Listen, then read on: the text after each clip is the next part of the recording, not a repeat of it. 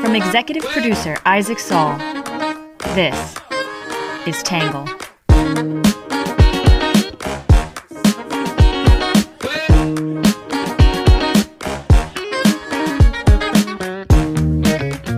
Good morning, good afternoon, and good evening, and welcome to the Tangle Podcast, a place where you get views from across the political spectrum, some independent thinking without all that hysterical nonsense you find everywhere else. I am your host, Isaac Saul, and on today's episode, we are going to be talking about the child tax credit, what it is, what just happened, and what some people on the right and left think should happen going forward. As always, before we jump in, we'll start with some quick hits you need to know.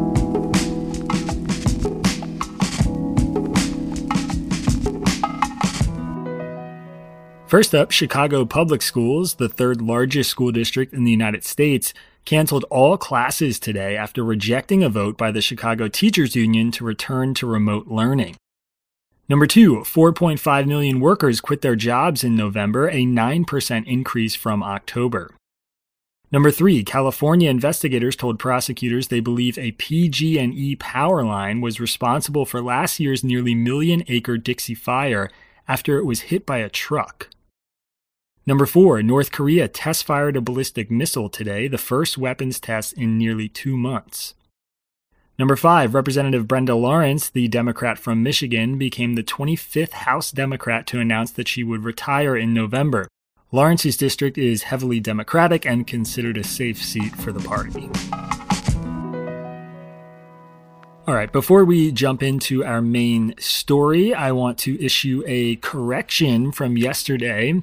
I wrote that Bobby Bush was retiring from Congress. In fact, the representative's name is Bobby Rush. You'll forgive my brain for not immediately noticing Bush as an incorrect name in political reporting. Uh, this is the 49th Tangle correction in its 127 week history, and the first correction since December 6th. I track corrections and place them at the top of the podcast in an effort to maximize transparency with readers. We also got a bit of reader feedback from yesterday's edition that I wanted to share. This one is from Joe in Buenos Aires, who wrote in about our podcast to say, I am very sorry to have to inform you that you missed a gigantic, and I mean gigantic point on congressional action and defense budgets. A lot of those representatives and senators, when they vote for all those no longer needed weapons systems, are actually voting for the continuation of jobs in their districts that those weapons programs bring.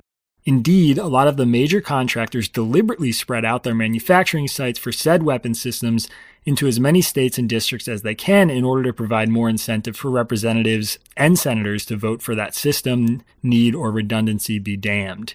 And the president, I do not give a damn from which party she or he is in, is not about to alienate representatives and senators by telling them, no, you can no longer have those jobs. Joe, I think that's a, a good point and probably something we did overlook in yesterday's edition. So thanks for writing in. I appreciate it.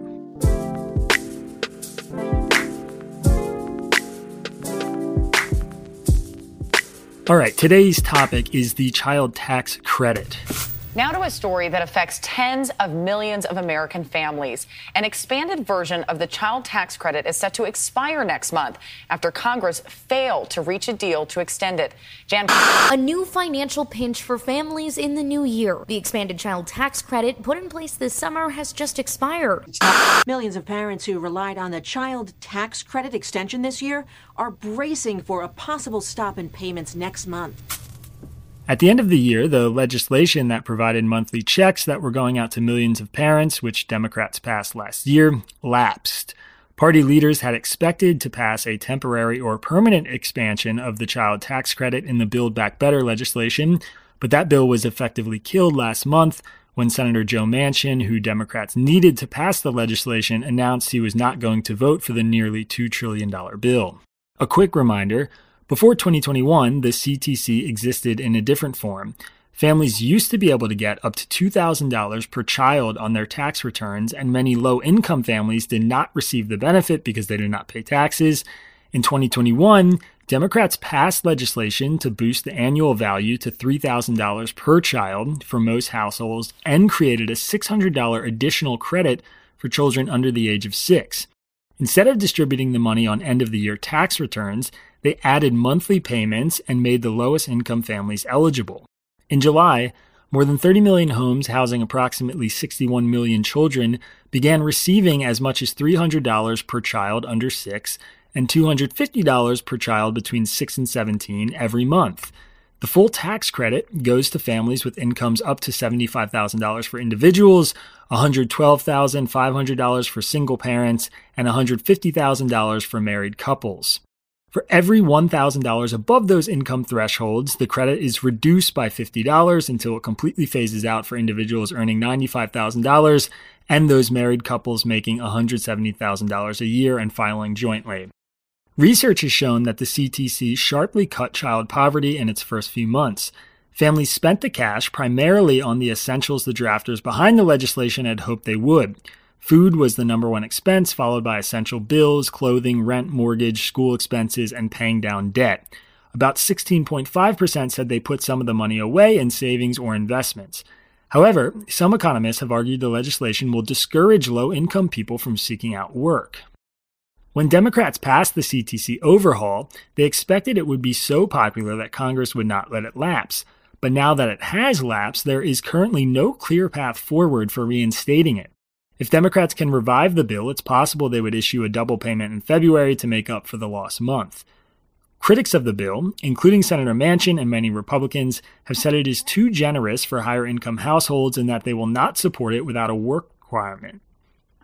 Democrats and President Biden have said such a requirement would leave out the neediest families. Manchin has also called for an income cap of around $60,000 per household to receive the benefit. Below, we'll take a look at some arguments from the right and the left on the child tax credit lapsing, and then my take.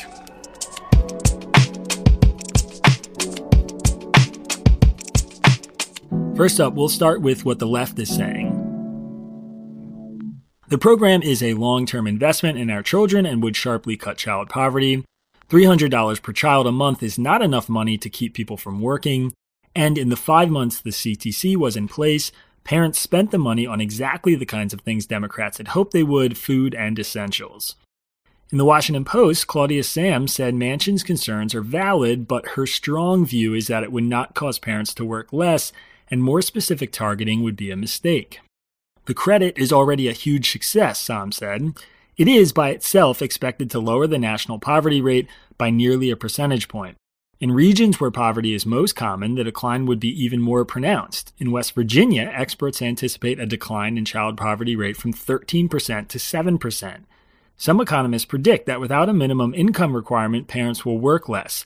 Some go as far as to claim that parents in deep poverty will work less if the credit is extended, choosing to stay in deep poverty. But this analysis approaches the question backward. No child chooses their parents. No child decides if a parent works, she wrote. And this is a child tax credit, not a parental workforce credit. It is policymakers who face a choice. Do you stand by and let roughly one quarter of black and Hispanic children continue to live in poverty? In addition to fighting poverty, the credit supports parents who do work. Currently, two parents with joint income under $150,000 or single parents with income under $112,500 receive the full amount of the monthly credit. The top fifth of all families are ineligible for the full credit. A tighter income means test would punish parents who are already working hard to get ahead. The Miami Herald editorial board said Congress failed our children. Some critics say the program became too broad because it included couples who can make up to $150,000. That's a fair concern, but lawmakers should fix it, not scrap the whole thing. Others have said the money from the tax credits would reduce parents' incentives to work. A study by the Columbia University Center for Poverty and Social Policy found no evidence of that. There are different economists who say the impact on the workforce isn't so clear cut. But there are some concrete indications that the money is being used for basic needs, the board added. The U.S. Census Bureau found that many families were spending the money on childcare and school expenses to pay off debt or to pay off food, not exactly frivolous stuff. The program isn't perfect, but it has helped millions of American children, including those right here in Miami. It has provided support to the poor and lower middle class. By failing to extend the child tax credit, Congress is failing our children. In The Hill, Jessica Tarlov and Antoine Seawright said the CTC is the gift that keeps on giving. By putting more cash in families' pockets, mom and dad can afford to buy Christmas presents, take the family out to dinner, or travel to see extended family, they wrote. That means more money for businesses providing those goods and services, as well as new demand that not only protects existing jobs, but may create others. Couple that with expenses such as doctor's visits, groceries, and diapers that families likely can better afford since they started receiving payments in July, and the impact is easy to see. Want to know how the economy managed to create 531,000 jobs in October and roughly 5.6 million jobs in the first nine months of the Biden administration? That's a big reason. In fact, unemployment is down to 4.2% right now, its lowest point since the pandemic began. That's not a coincidence. The expanded child tax credit is the gift that keeps on giving, injecting roughly $19.3 billion into local economies, supporting an estimated 500,000 new median wage jobs over the next 12 months, and helping to pull some 4.1 million children out of poverty. All right, that brings us to what the right is saying.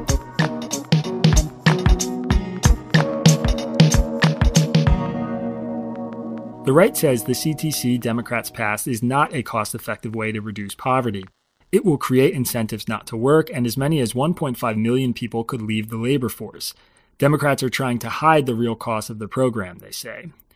Bruce D. Meyer and Kevin Corinth said their research indicates making the CTC permanent will unintentionally hurt many children it is supposed to help. The idea behind this change was to funnel money to families in the midst of a pandemic during which millions of workers lost their jobs, they wrote. Now, however, lawmakers seek to make the fully refundable credit permanent, based on claims that it will not meaningfully reduce employment and that it will cut child poverty by more than one third. We believe these claims are incorrect. First, replacing a tax credit available only to working families with a flat allowance will serve as a disincentive to work. Our calculations show that 1.5 million parents would leave the workforce, and as a result, child poverty would be reduced at most by 22%. In addition, even without accounting for the reduction in work, the fact that benefits were increased and made fully available to families making up to $150,000 would make the child tax credit the least cost effective anti poverty program in the United States, they said. The country would spend just shy of $30,000 per child lifted out of poverty by the expansion, compared with the less than $16,000 spent per child lifted out of poverty by food stamps or the $21,000 for the Earned Income Tax Credit based on our calculations. In USA Today, Nick Adolphsen said even though he is receiving the checks, he wants them to stop. The families of nearly 60 million children are getting these monthly checks, including families with good paying jobs. Families like mine will quickly come to demand taxpayer funded checks, Adolphsen said. Worse will come to depend on the money. It doesn't matter who you are. You start out not needing the cash only to find out that you do need it. You start out not needing the cash only to find out that you do need it just as soon as you spend it. Maybe you bought a new minivan. Maybe you subscribed to a bunch of streaming services. Maybe you put that money into a bigger mortgage on a better house. Regardless of what they use it for, families are already spending the money as if it were always going to be there and will always be there. The name of that is dependency. Normally, I have to work hard for $800, but this money came regardless of the effort I put in. While my wife and I recognize that raising kids is its own form of work, it's a labor of love, not a day at the office. I can't help but feel that my work is somehow diminished and even unnecessary, he added. For me, that's just a feeling, but for a lot of families, it will become a compulsion. The new child tax credit is paid regardless of whether parents work. One study shows that 1.5 million parents could leave the workforce relying solely on the checks and other government programs. The Wall Street Journal editorial board said attacks on Senator Manchin about child poverty are among the most dishonest from pundits and Democrats. Traditionally, someone needed $2,500 in income to claim the child tax credit, which became more generous as a person earned more to encourage advancement. This is an extremely modest amount of income, and Democrats torpedoed this threshold for the sole purpose of sending large checks to people who don't work. Mr. Manchin also had the audacity to wonder whether parents who earn $400,000 need government child benefits. That's because zeroing out the credit at lower incomes would violate President Biden's pledge not to raise taxes on anyone earning less than $400,000. Mr. Manchin also dared to point out that progressives buried the cost of their expanded credit by extending the benefit for only one year, the board said. This deception lets the Congressional Budget Office score the cost at $185 billion over 10 years, which lets progressives use budget reconciliation and pass it with only 51 Senate votes. But Democrats say explicitly that their plan is to extend the allowance every year. CBO says the 10 year extension would cost about $1.6 trillion.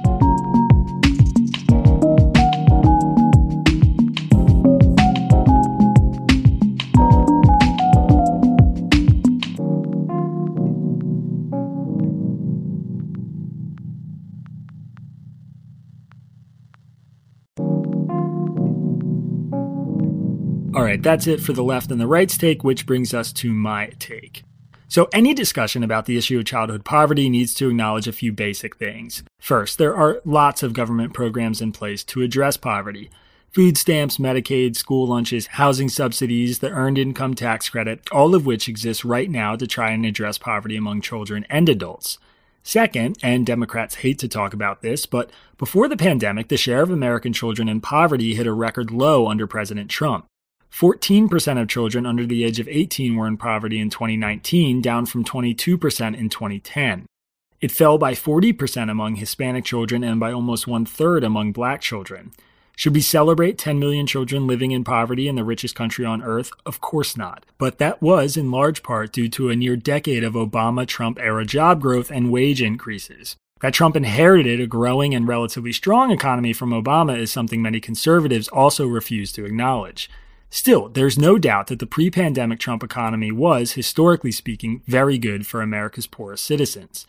Here's what I love about the new CTC it's simple. If you have a kid and make a certain amount of money, the government writes a check and deposits it into your account.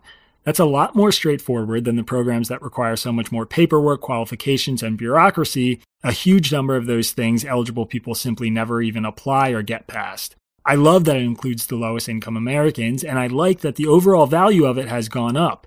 Life is simply a lot more expensive now, and $300 a month for a kid is still not a whole lot of cash. I also like that the most popular criticisms of it seem to at least include kernels of positivity. For instance, nearly every article criticizing the child tax credit included a link to the University of Chicago economists Bruce D. Meyer and Kevin Corinth, who said that some 1.5 million parents could leave the workforce because of CTC. But in their own writing, they also say that child poverty would be reduced by at most 22%.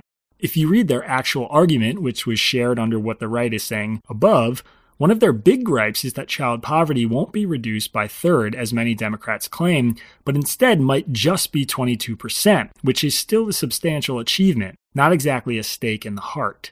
Still, Manchin isn't alone in suggesting the income cap on the CTC should be lower. Even progressive stalwarts like Senator Sherrod Brown of Ohio have made that argument to some degree. Brown has strong disagreements about scaling back as much as Manchin wants, but I'd be fine to see phase outs for couples jointly filing over $100,000 or $115,000 a year rather than $150,000, even though in many places that is still a challenging income to raise a child on. What Manchin has suggested, though, a $60,000 household income cap, is far too low.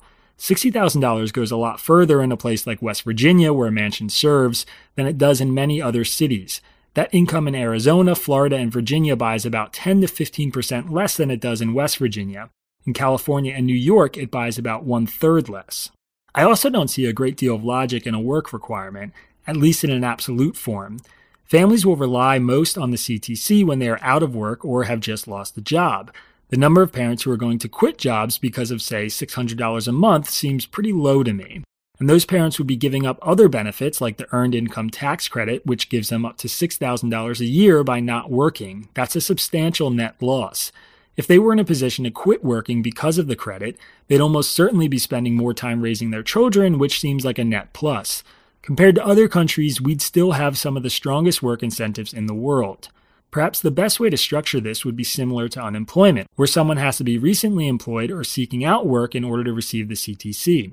But the working poor are also the most likely to be in unstable jobs. Further punishing them with a strict work requirement and removing the safety net when they lose work seems backward, though it's still unclear exactly what Manchin would want a work requirement to look like. All told, I've consistently said the CTC should be Democrats' primary focus in Build Back Better. It's true that the best way to reduce poverty is strong economic growth, rising wages, and reducing income inequality. But the CTC, done properly, could be a much more effective policy than other poverty fighting legislation we've passed, and it could be brought to fruition without adding to inflationary pressures. If we view the last five months as an experiment, it went pretty well. If the bad outcome is a 22% reduction in child poverty and 1.5 million people leaving the workforce, it's worth talking about that trade off and how to mitigate the downsides. The focus could absolutely be narrowed to the neediest Americans, and if it takes some kind of loose work requirement and a lower income cap to win support in Congress, I think that is a trade off worth making.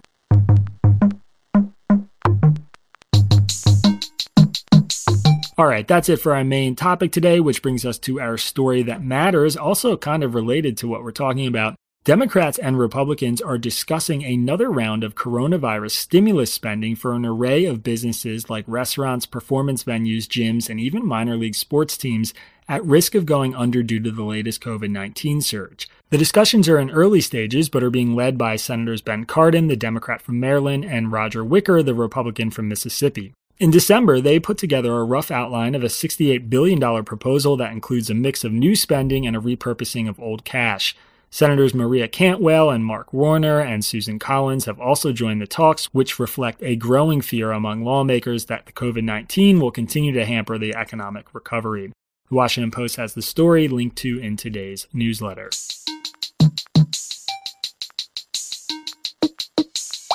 All right, here are some numbers for you today from our main story. 15% is the percentage of CTC recipients who said the payments helped their families a lot in an NPR Marist poll last month.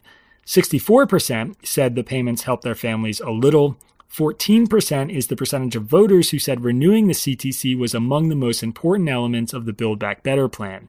57% is the percentage of respondents in a YouGov poll who supported the CTC. 21% opposed it. 59% of respondents said the recipients should sometimes be required to work.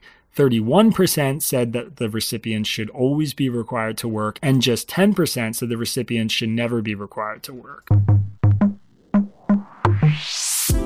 All right, that is it for our numbers section. We are skipping today's reader question because this podcast was already pretty long with just our main topic. So we're going to wrap things up with our Have a Nice Day story. You may have heard about the drivers on I 95 in Virginia who ended up getting stuck on the highway for more than 20 hours after a series of big rigs were involved in an accident that shut the highway down. What you may not have heard about was how some motorists managed to make it through the 20 plus hours long being stuck in their cars. One long haul trucker with a two day supply of food popped out of his truck to offer his neighbor a hot meal, a drink, and a Jimmy Dean bacon, egg, and cheese breakfast bowl. Trucker Giancarlo Gesche told CNN the story. There's a link to it in today's newsletter that you can check out.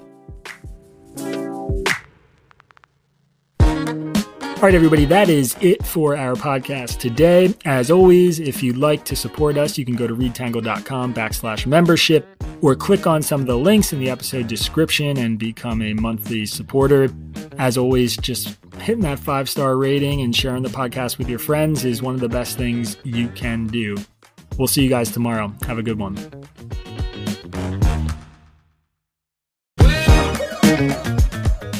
Our newsletter is written by Isaac Saul, edited by Bailey Saul, Sean Brady, Ari Weitzman, and produced in conjunction with Tangle's social media manager, Magdalena Bokowa, who also helped create our logo.